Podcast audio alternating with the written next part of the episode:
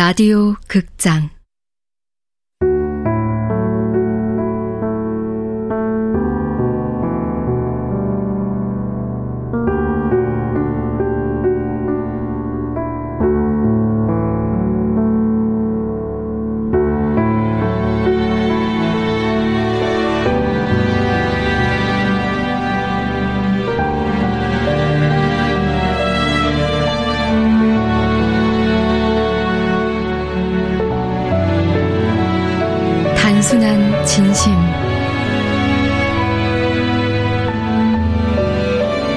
원작 조혜진 극본 노성원 연출 황영선 열네 번째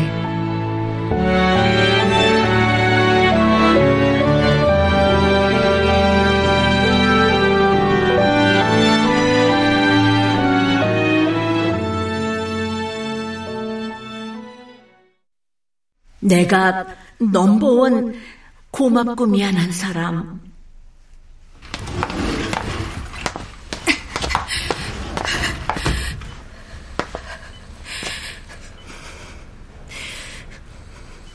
닮았어. 그 사람이랑 닮았어. 어디가 닮았어요? 당신이 넘버원 고맙고 미안해하는 그 사람. 문 열고 들어오는데 아휴, 그냥 가슴이 철렁. 그 사람하고 내가 그 정도로 닮았어요? 당신 가슴이 철렁할 정도로. 눈매하고, 요, 요, 여기 인매가, 아휴, 아주 그냥. 아니요? 눈매가 닮았다고요? 어떻게 그 아이하고 내가 닮아요? 난 누가 봐도 동양인이고, 그 아인, 아니잖아요. 일어나요. 일어나서 대답해요, 복희. 당신 딸인가요? 벨기에에 살고 있다는 그 아이? 지금이야 어른 돼서 회사도 다니고 결혼도 하고 남들처럼 살겠지. 벨기에에서. 이 나라와 이 나라의 사람들은 날 버렸어요. 복희 당신 같은 사람, 내 생모 같은 사람, 지켜주고 키우는 대신 버리고 도망가 버린 사람들. 말이라도 해줘요. 거짓말이면 어때요? 버린 건 아니라고. 잠시 맡겨두고 다시 찾으려 했던 거라고. 꾸물거리다 너무 늦고 말았을 뿐이라고. 말해요. 당신이라도 말해줘요, 복희. 일어나 말하라고요, 제발.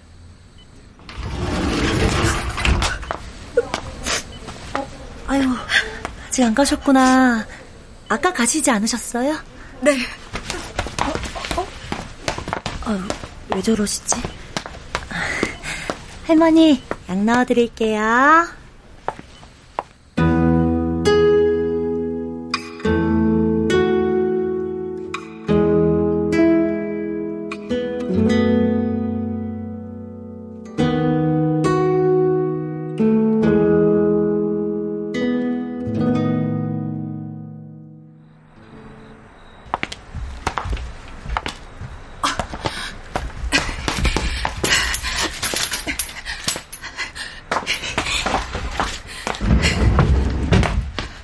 장사 안 합니다.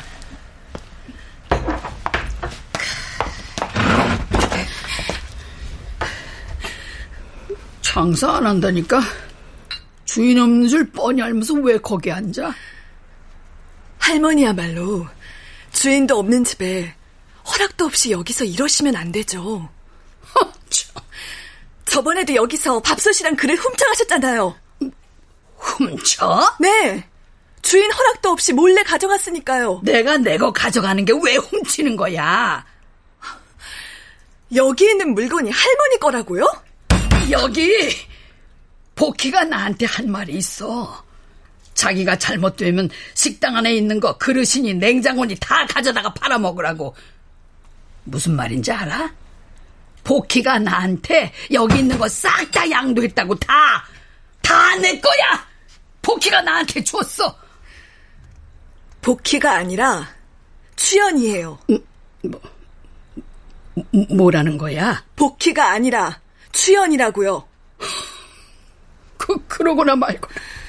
벨기에로 입양 보낸 딸이 있는 추연이. 허, 누가 그래? 어서 동네 똥개도 안 넘어갈 소리 듣고 와가지고선 여기 주인 할머니한테 딸이 없다고요?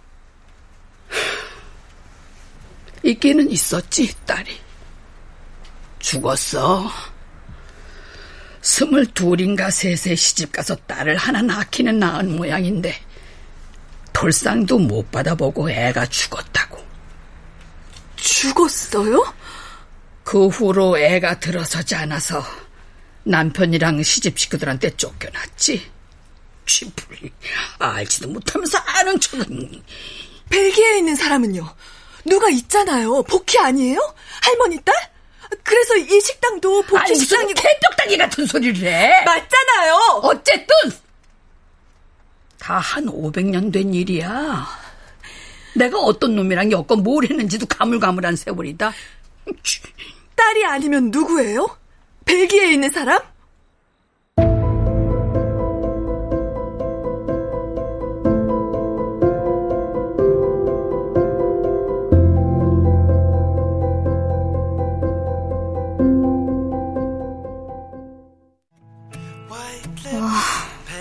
할 수 없죠, 뭐.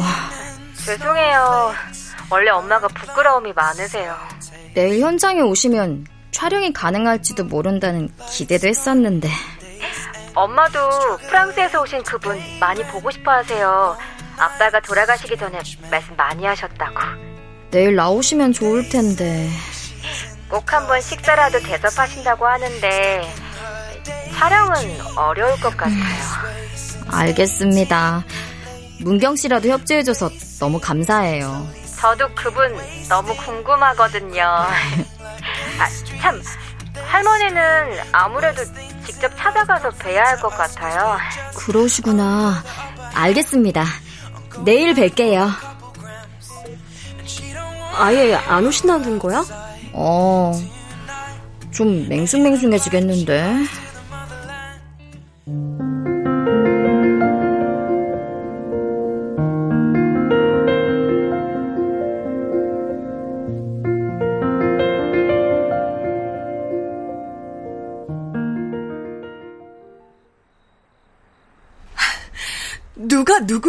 아시잖아요. 복희가 키운 애야, 왜? 집에 속으로 낳은 애도 그렇게 정성으로는 못 키워. 애를 낳은 다른 사람은요. 복순인가요? 뭐, 뭐? 복순이? 할머니 가계부에서 봤어요. 복순 기일이라고. 복희랑 복순이랑. 이봐, 3층. 복희고 복순이고, 내가 뭐 그런 이름 같은 걸 신경 쓰며 살았을 것 같아? 아, 개똥이면 어떻고 금부처면 어쩔 건데, 이 망할 놈은 인생이. 연희, 복순, 복희. 도대체 그 사람들은 무슨 사이예요? 그동안 어떤 놈이랑 엮어 뭘 했는지도 기억이 안 난다는데 뭘 자꾸 물어봐. 알고 있잖아요.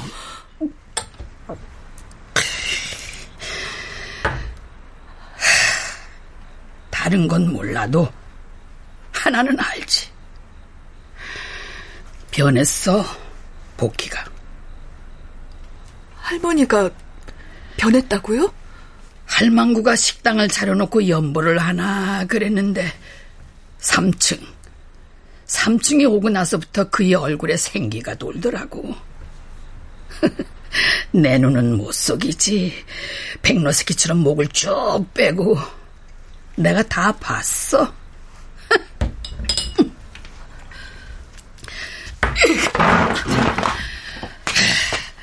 세상이 나를 속여도 더 이상 나는 안 속네. 병원엔 가보셔야죠. 아, 누가 누군지도 몰라보는 사람한테 왜? 그동안 연희 할머니가 할머니께 나는 하루 벌어 하루 사는 사람이야. 하루를 못 벌면 그 다음 하루는 굶는 인생. 곧 죽을 사람이 뭐가 가여워. 뭐 살아있다는 게 지랄 맞은 거지. 그이 떠나거든 소식이나 전해줘. 할머니!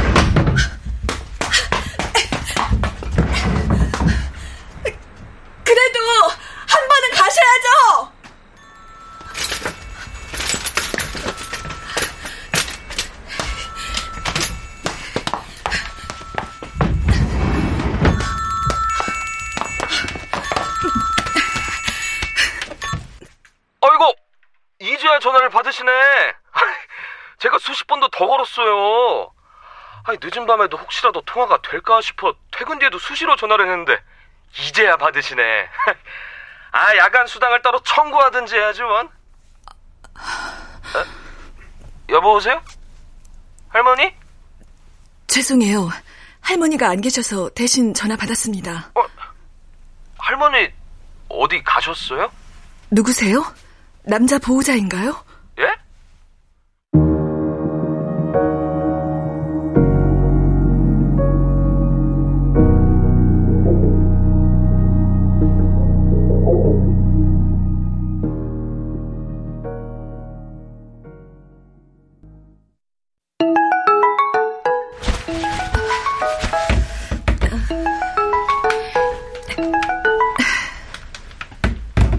제가 일하는 카페에서 촬영하는 거니까 편한 마음으로 오세요.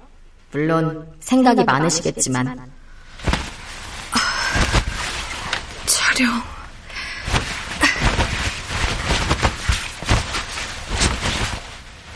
밤새 한잠도 잘 수가 없었다. 물론 예정되어 있던 촬영 때문만은 아니었다. 아휴, 그렇게 기다리시던 편지가 왔는데. 충전 중이었던 복희의 휴대전화로 수차례 전화를 걸었던 사람은 아동복지회 직원이었다. 제가 할머니와 알고 지낸 지는 4년쯤 됐지만 10년 전부터라고 들었거든요. 할머니께서 한 달에 한 번 우리 복지회에 찾아와서 벨기에로 편지 발송을 부탁하셨다고. 벨기에에 있는 백복희요? 예, 백복희. 알고 계시네?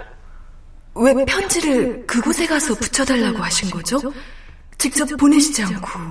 아, 이게 양부모의 허락 없이는 입양인의 주소나 전화번호를 친부모나 위탁모에게 알려줄 수 없게 돼 있거든요. 그래서 그동안 저희가 할머니 대신 편지를 보내드렸죠. 추연이 할머니가 왜 복희한테 편지를 쓴 거죠? 사연이야 우리가 어떻게 알겠습니까? 아무튼 10년 동안 답장도 한적 없는데 꾸준히 아휴 생모도 아니고 위탁모가 그런 경우는 없거든요. 위탁모요? 예. 생모는 백복순 씨고 추연이 할머니는 위탁모입니다. 서류상으로. 위탁모가 잠시 아이를 돌봐주는 그런 사람인가요? 예. 할머니께서 백복희 씨가 벨기에 가기 전까지 보호자 역할을 하신 거죠. 그런데 10년 동안 오지 않던 답장이 왔단 말씀이세요? 예.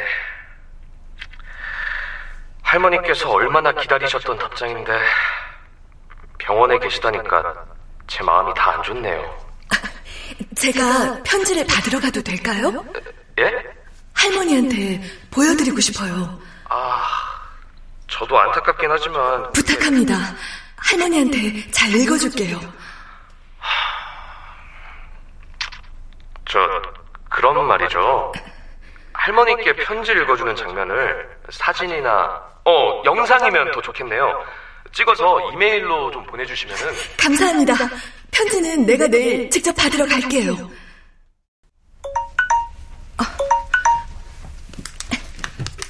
여보세요? 어디세요? 집이요. 아직 출발 안 하셨어요?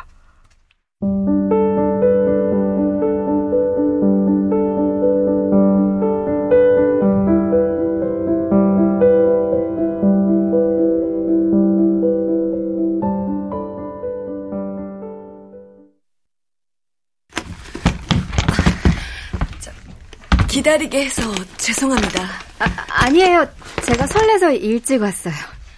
촬영이 시작돼도 두 분은 그냥 지금처럼 편하게 말씀 나누시면 될 것 같아요. 아, 카메라가 있으니까 긴장돼요. 문주 씨가 프로라 잘 이끌어 주실 거예요. 자, 준비됐습니다. 자, 그럼 촬영 시작합니다. 큐!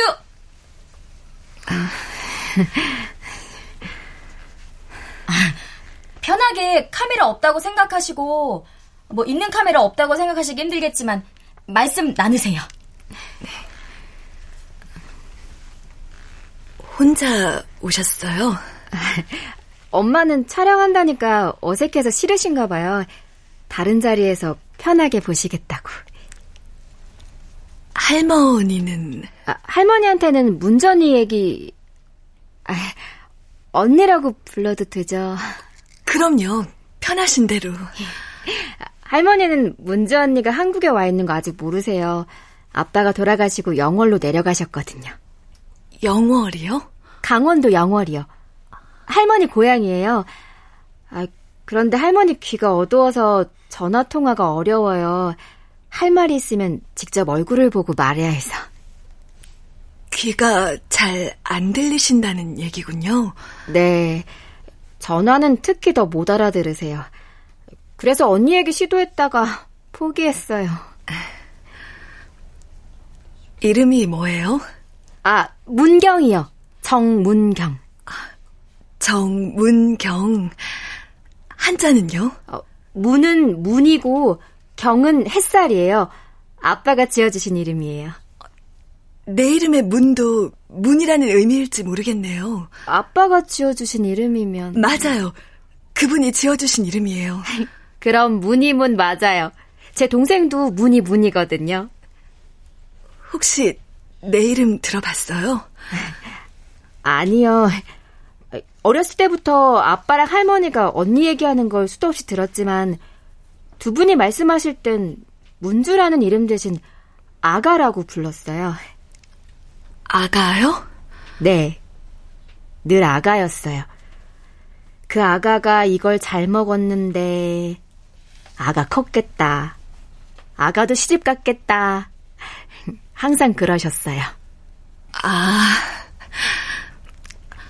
어, 혹시 수수부 수수 그런 건데. 수수부꿈이야? 네. 수수부꿈이. 할머니가 비 오는 날이면 수수부꿈이 만들어줬어요. 지금도 우리 해주세요.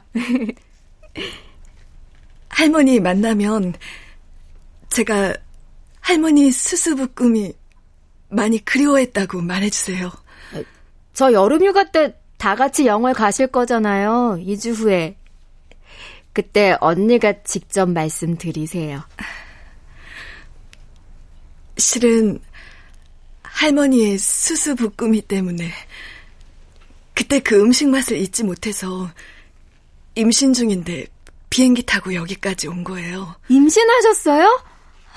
몰랐어요. 순간 서영과 은은 입이 벌어진 상태로 서로를 마주봤고 잠시 뒤 컷! 수, 수고하셨습니다. 수고하셨습니다. 저기 저, 제가 한번 안아드려도 될까요? 저를요? 아빠는 제가 어디 멀리 갔다 오면 꼭 그렇게 해줬거든요.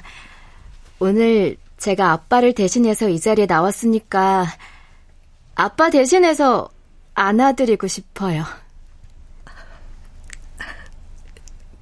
그럼요.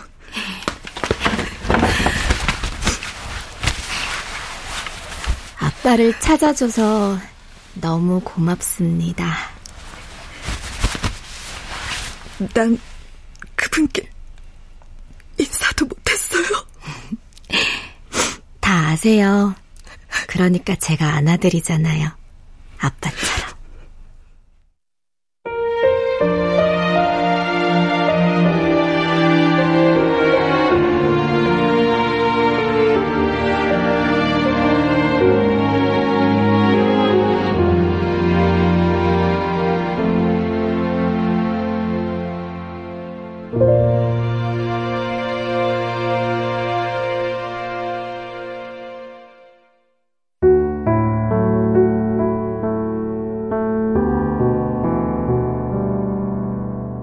라디오 극장 단순한 진심 조혜진 원작 노성원 극본 황영선 연출로 14번째 시간이었습니다.